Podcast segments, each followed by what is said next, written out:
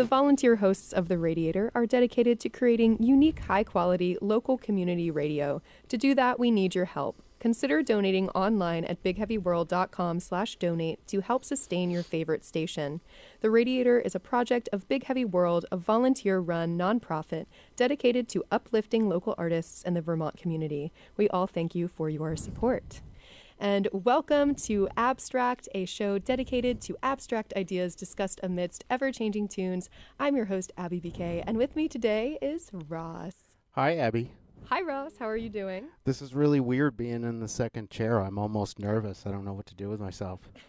well, well, I'm sure we'll get through it together.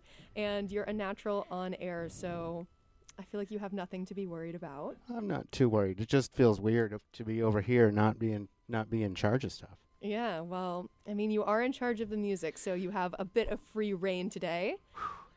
But to get started, I really enjoyed the last episode, as we all know, Bob was on.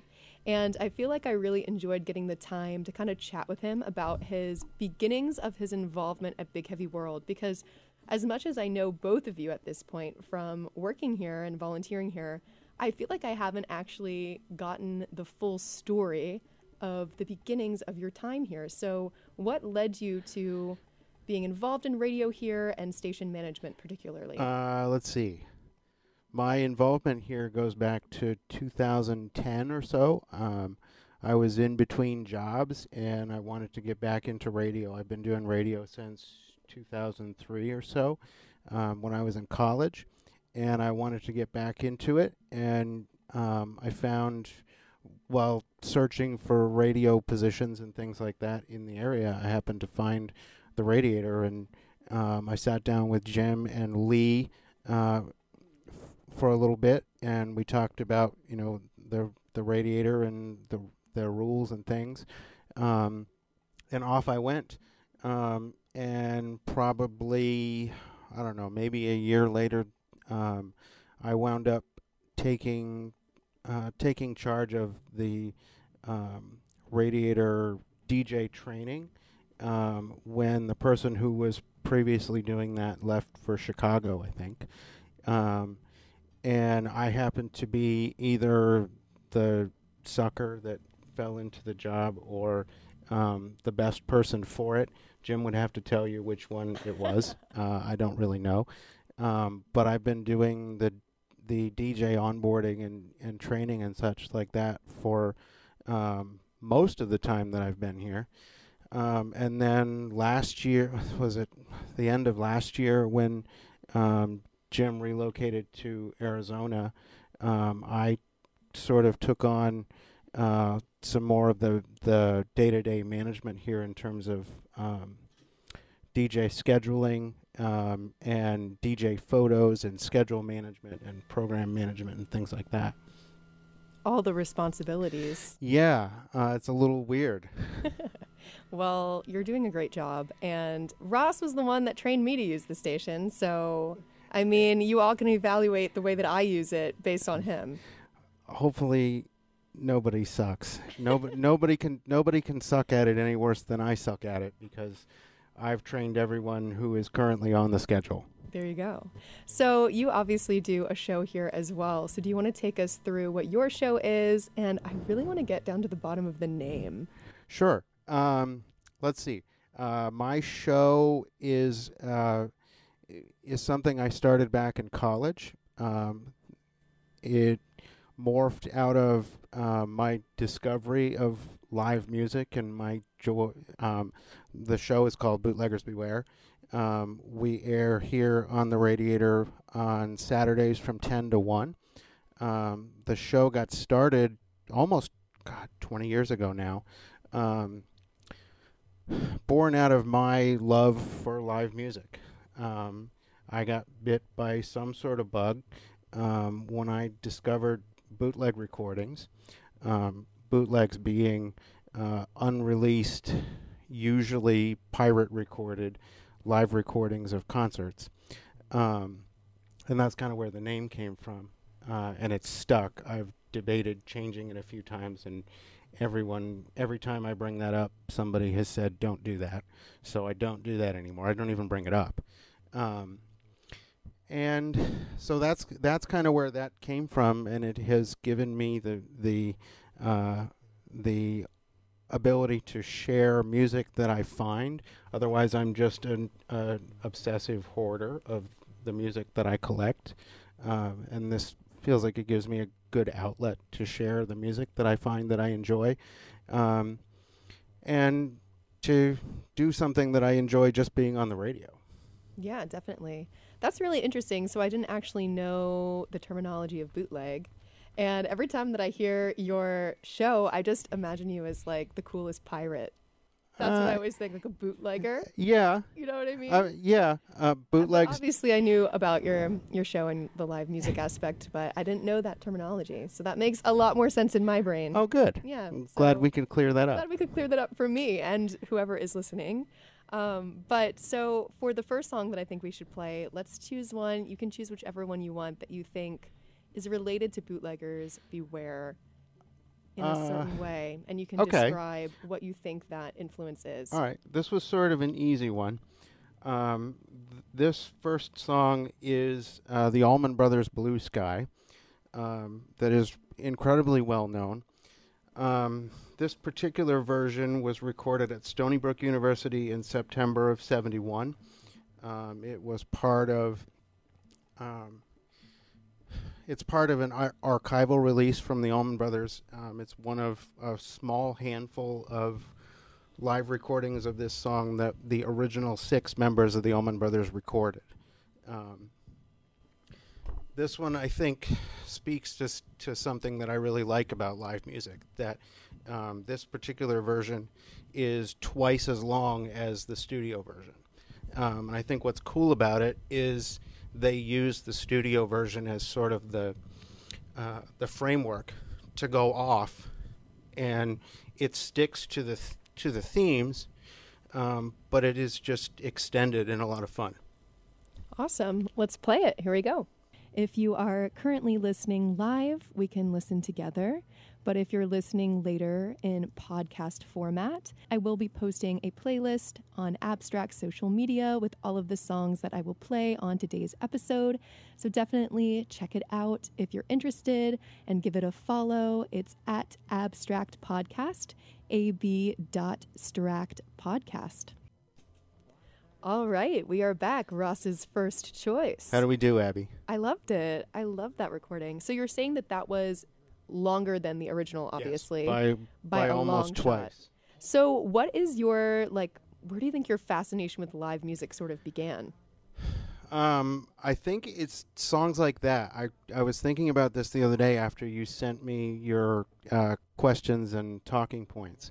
Um, I think one of the things I find fascinating about live recordings and live music in general is that, um, especially with improvisational music like that, the musicians are out there listening to e- to each other. You're listening to a a conversation just like we're having, but musical. There, nothing is happening. There, nobody's speaking. It's all happening by look and cues and movements, um, and cues within the music. Um, and it's just it's the, it's risky. Yeah. I mean, I think that's one of the elements to watching live music that I love the most. There are a few live recorded versions of songs that I'll listen to that I actually do like more than the originals, but I feel like I'm not as, you know, into that. And I, I think it's so cool that that's like so niche for your interests. Like it's so specific. And I think that's probably why so many people enjoy your show so much because it is very niche and very cool. So, why do you think that people should perhaps listen to live recordings versus produced versions? Uh, I don't know that there's a reason to listen to one or one over the other. Um, I enjoy the occasional studio version of, of tons of albums, um, but I always gravitate back to the to the live music. There's a, the spontaneity of it is always intriguing to me Yeah. because those the, every live version is unique to that date, time, pers- person, time in that person's life. Um, it's it all makes it very unique, and each one is different. Mm. I feel like one element to I don't know, different types of produced versions of music, I always enjoyed listening to demos as well. Mm-hmm. That's like an aspect of things where I think sometimes with live performances, it can be similar in that sometimes artists will play certain things live a bit differently, obviously, than they um, you know sound on the produced versions. And i love listening to demos as well because you'll get a sense of the progression of the song into the produced version. Yep. and sometimes artists will test out new songs and new material when they're live as well. So i think um, at least in my brain that could maybe be a little bit of an overlap there too. Yeah i think there's a there's reason to listen to uh, any music but um, each one of those things is cool. You if you listen to demos of famous songs often the demo versions are not quite the same as what got recorded, and it the live versions wind up being an extension of both of those things because they're they're used as especially in a in a in an improvisational sense they're they're used as a framework to kind of just explore Definitely. So, not only do you have a fascination with live music, but you also are a photographer and you photograph some live music yes. events as well. Mm-hmm.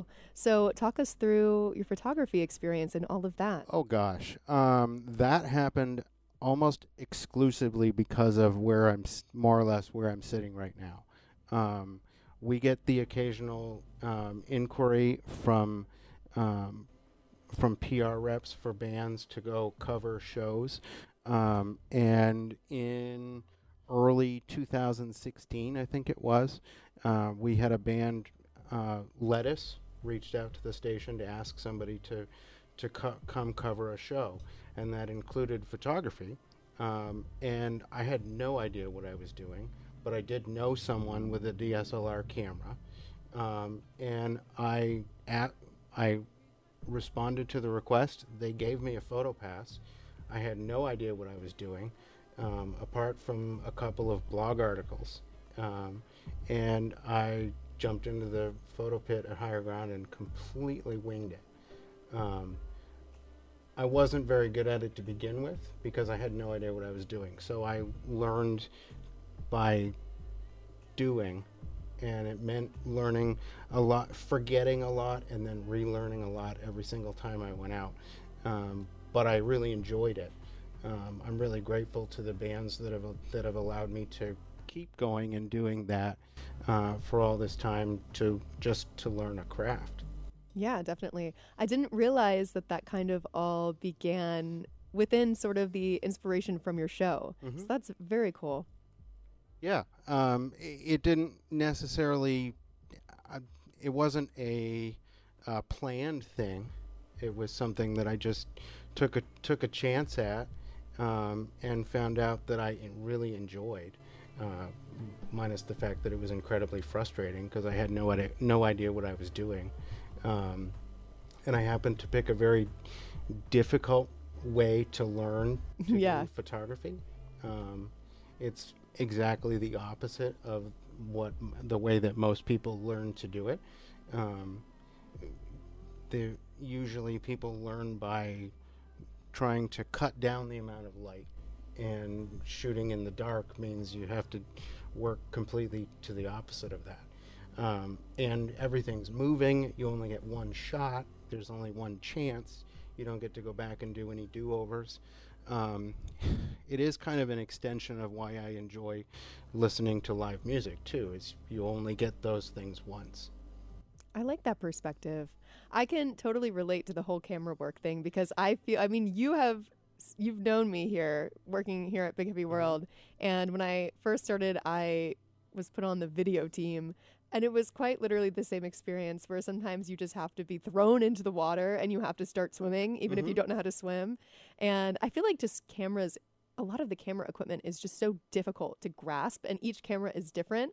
So it's it's a big learning curve. So yeah, kudos to you for that. There's there's a lot to learn um, and i guess if you're not still learning i'm still you know learning how to how to capture rooms differently. The now is i'm at a point where i try to challenge myself to to do things differently than i ever have um, whether that's you know different placement, different um, different angles, trying to think away from the things that that are the things that I know how to do. Um, and I follow a bunch of other photographers to to work out inspiration and different ways to do things. If you had to sort of describe your style of photography, what would you kind of boil it down to?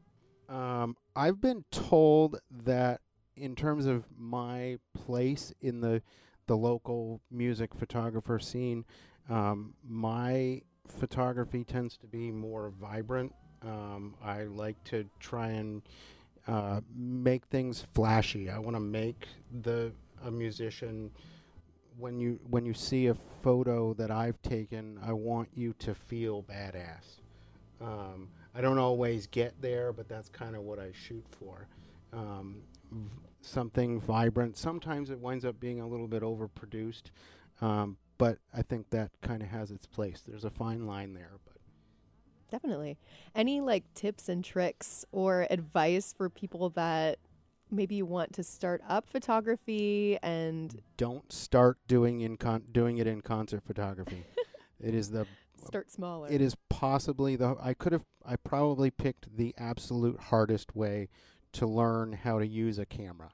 Um, but definitely go out and just shoot and play with it and understand and um, there learn learn different ways to do it. Um, you know, once once you've kind of mastered the the way that more or less the the way that a camera works, you just keep shooting. You keep trying different things, try different editing techniques. Um, alwa I'm I'm always scouring Instagram and Facebook and groups like that to to look for inspiration. And it's just like anything else. You read about it, learn about it, go do it, and just work at it. Just do it. Get out It- there and do it. It's a really weird, scary thing, but some, I, and it's it's weird to learn a thing like that without uh, being self-taught is strange because you don't know what you don't know, and you Mhm. can accidentally learn some bad habits. So um, there's a lot of learning and unlearning and relearning as you go along, but I, I think that's made me better. Oh, definitely. I think any any self improvement happens from self awareness. And sometimes you can't be aware unless you do kind of outsource and look for those resources. But I think anybody that takes the time to draw inspiration from others is one step ahead of the game. Yeah, uh, I, it, I think it's the same as doing doing anything else. Is always looking for places to improve and things to do differently, and drawing inspiration from other other people and other artists in any way. Yeah, I agree. So, do you have a song selection that's could we do one that's maybe related to your that is photography related to my some way? photography. Yes. Amazing. Um, I did pick one that came from a show that I photographed. Um, this one comes from my first government mule photo shoot. Um, I can't tell you how nervous I was to go do. There's there's something different about going and pointing a camera or doing an interview with someone who is uh, famous, and there's different levels of eh, just in terms of my music tastes. Warren Haynes and Government Mule are were were and are one of my absolute favorites, um, and I really wanted to do it justice. Um, so I was incredibly nervous. Um, this is the third song from from that night in July of 2019 called "Stoop So Low." Um, I tried to pick a song that that I photographed that night. I can't tell you what photos from that night came from this song. um, it's all kind of a blur when you're in a position like that to where you're capturing somebody who you s- sort of idolize. Um, but it's also it also taught me a whole bunch about that process. Um, once you've done something that makes you that nervous, you're not really nervous anymore. Definitely. How cool. I love it. So here that is. Awesome. Here we go. And we are back. So that was one that you loved photographing live and was someone that you looked up to and is famous. And yes.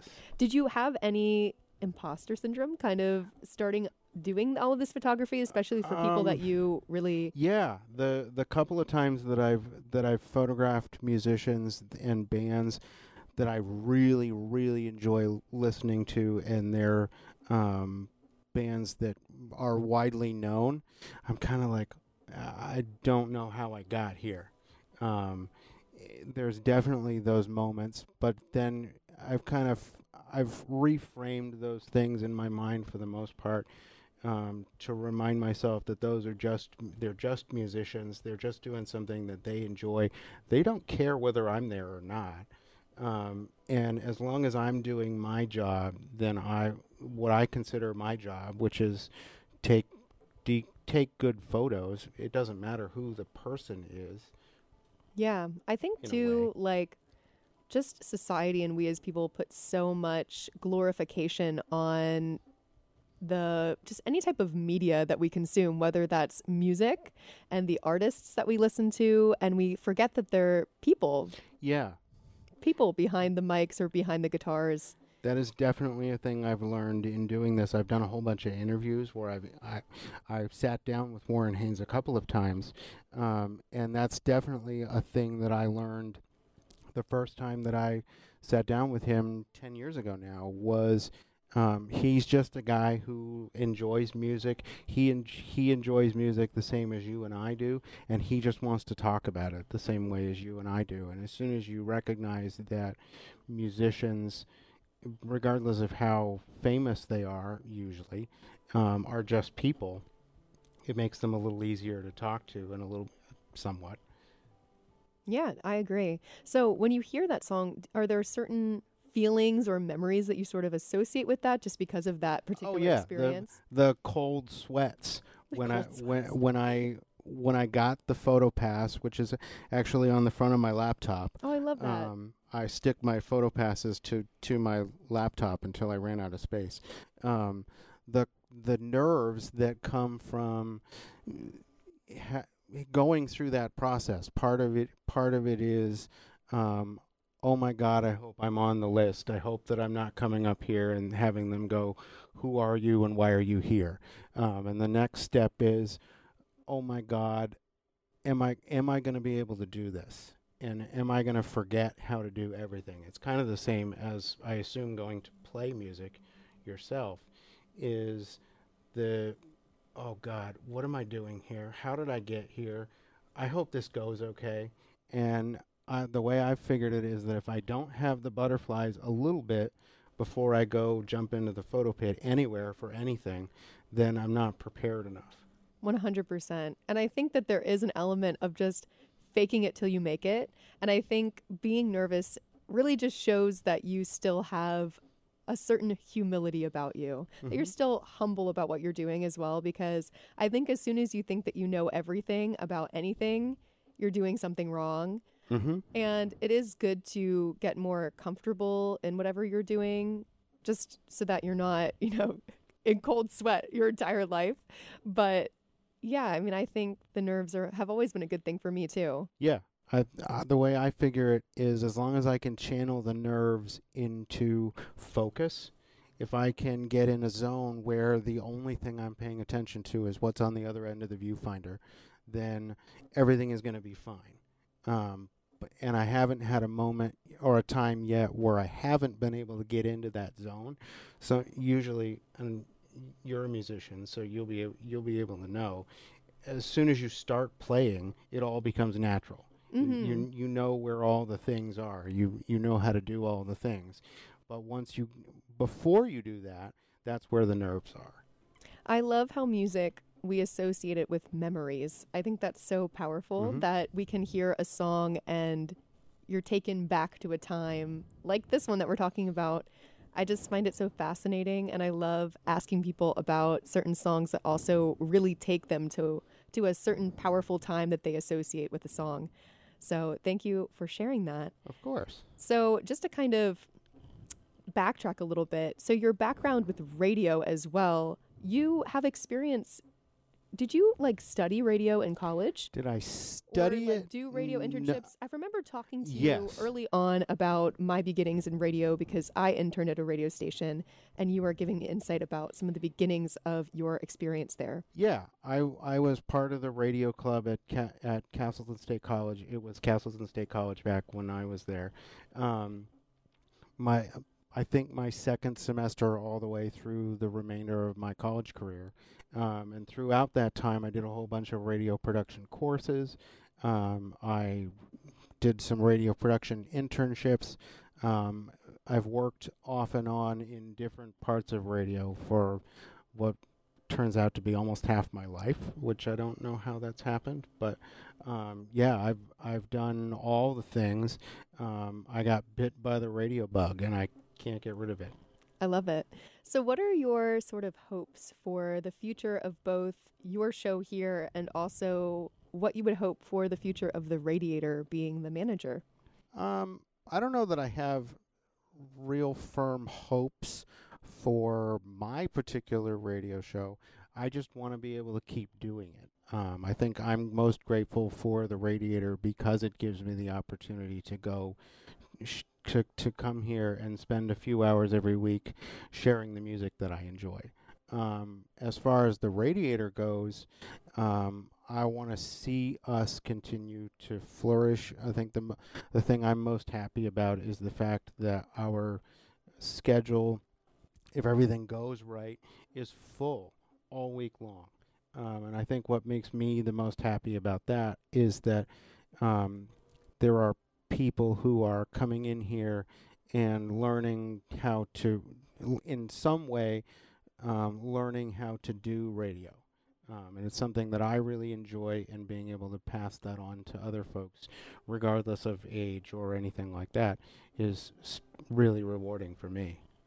I love that mentality. The mentorship kind of of it all is Yeah. really fulfilling, I'm sure. I mean, I can attest that this was my first exposure to radio being here. So you exposed me to my first radio experience. So thank you for Okay. that. And how has it been? It's been so much fun. I mean, we just were talking off air about how, you know, especially the radiator radiator allows people to really have a creative outlet on radio, and I Mhm. think that that's what's so fun is that there are no limitations really only a few as to what you can do. You can really be creative here. So we get to have some really awesome shows and a lot of different people come in here. Yeah, I think we have a lot of freedom here um, in terms of the, the fact that we're community radio and everything that we do is community produced means that we have almost complete freedom to play whatever music and talk about whatever topics that we want. Um, and that's something that, as we were talking about off air, you don't get in commercial radio. Mm-hmm. So, in terms of your show specifically, did you ever feel like there was or there has been a song that really resonated with your listeners? Oh yeah. Um, this was actually a really easy choice for me. Um, the background on this one, uh, every year since I think the first year that I did a show in August, um, I've done a, a annual tribute to Stevie Ray Vaughan. Um, and it just happened to be that the very first year that I was doing a show, um, Saturday landed on the anniversary of his passing, um, and it just seemed natural as a as a fan of his music. I had to do it, um, and I found um, that that was a time where a bunch of other people came on and have listened to it, and we've been doing it for uh, now 14 years. Um, this particular song is one that it's called "Life Without You," um, and it's a song that that in, is pretty emotional in that it includes what I call a monologue in the middle of it. Um, and Stevie would use that as he got sober to talk to people about being good to one another and being good to yourself. Um, and this particular one comes from June of 1987. Um, and it's the first one that I found out really hit people. Um,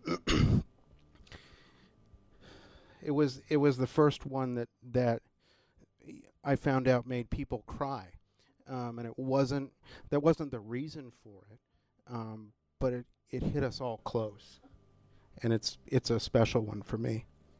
Amazing. Well, let's let's hear It's it. It's a little long, um, and we'll kind of have to bear bear through the actual song parts to hear Stevie speak. But um, here it is. That was our final song of the show today. I can definitely see why that would resonate with your audiences for sure.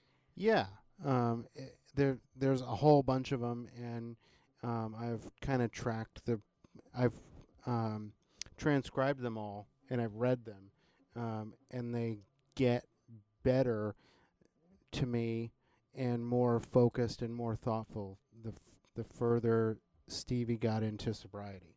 Mm, yeah. I mean, I think his spoken word in there too really resonated with me. Taking a moment to, you know, after singing and performing, to then be speaking a very powerful message out to the audience. hmm Well, Ross, thank you so much for coming on today. Thank you for having me, Abby. This is really fun. I really appreciated you being here and always love chatting with you. So we hope to maybe see you again in the future. Uh, anytime I have a Thursday off, I am fair game to come hang out with you. You're here to share your abstract ideas. And everybody, make sure to also take a listen to Ross's show and follow Ross's podcast. And listeners, thank you so much for tuning in and listening to episode three of Abstract. If you liked what you heard today and are interested in hearing more, you can tune in live next week and every week from now on on Thursdays typically from 5 to 6 p.m. Today was the only little fluke in that in that schedule. Also, you can follow along on Abstract's social media where I'll be posting updates and content about upcoming guests, show playlists, and more, so go give it a follow. Next episode, I'll be bringing on another special guest, interviewing them and discussing their creative abstract ideas. Once again, thank you so much for tuning into Abstract, a show dedicated to abstract ideas discussed amidst ever changing tunes here on the Radiator or on your listening platform. I'm your host, Abby BK, and I hope you have a wonderful day or night. We'll see you next episode.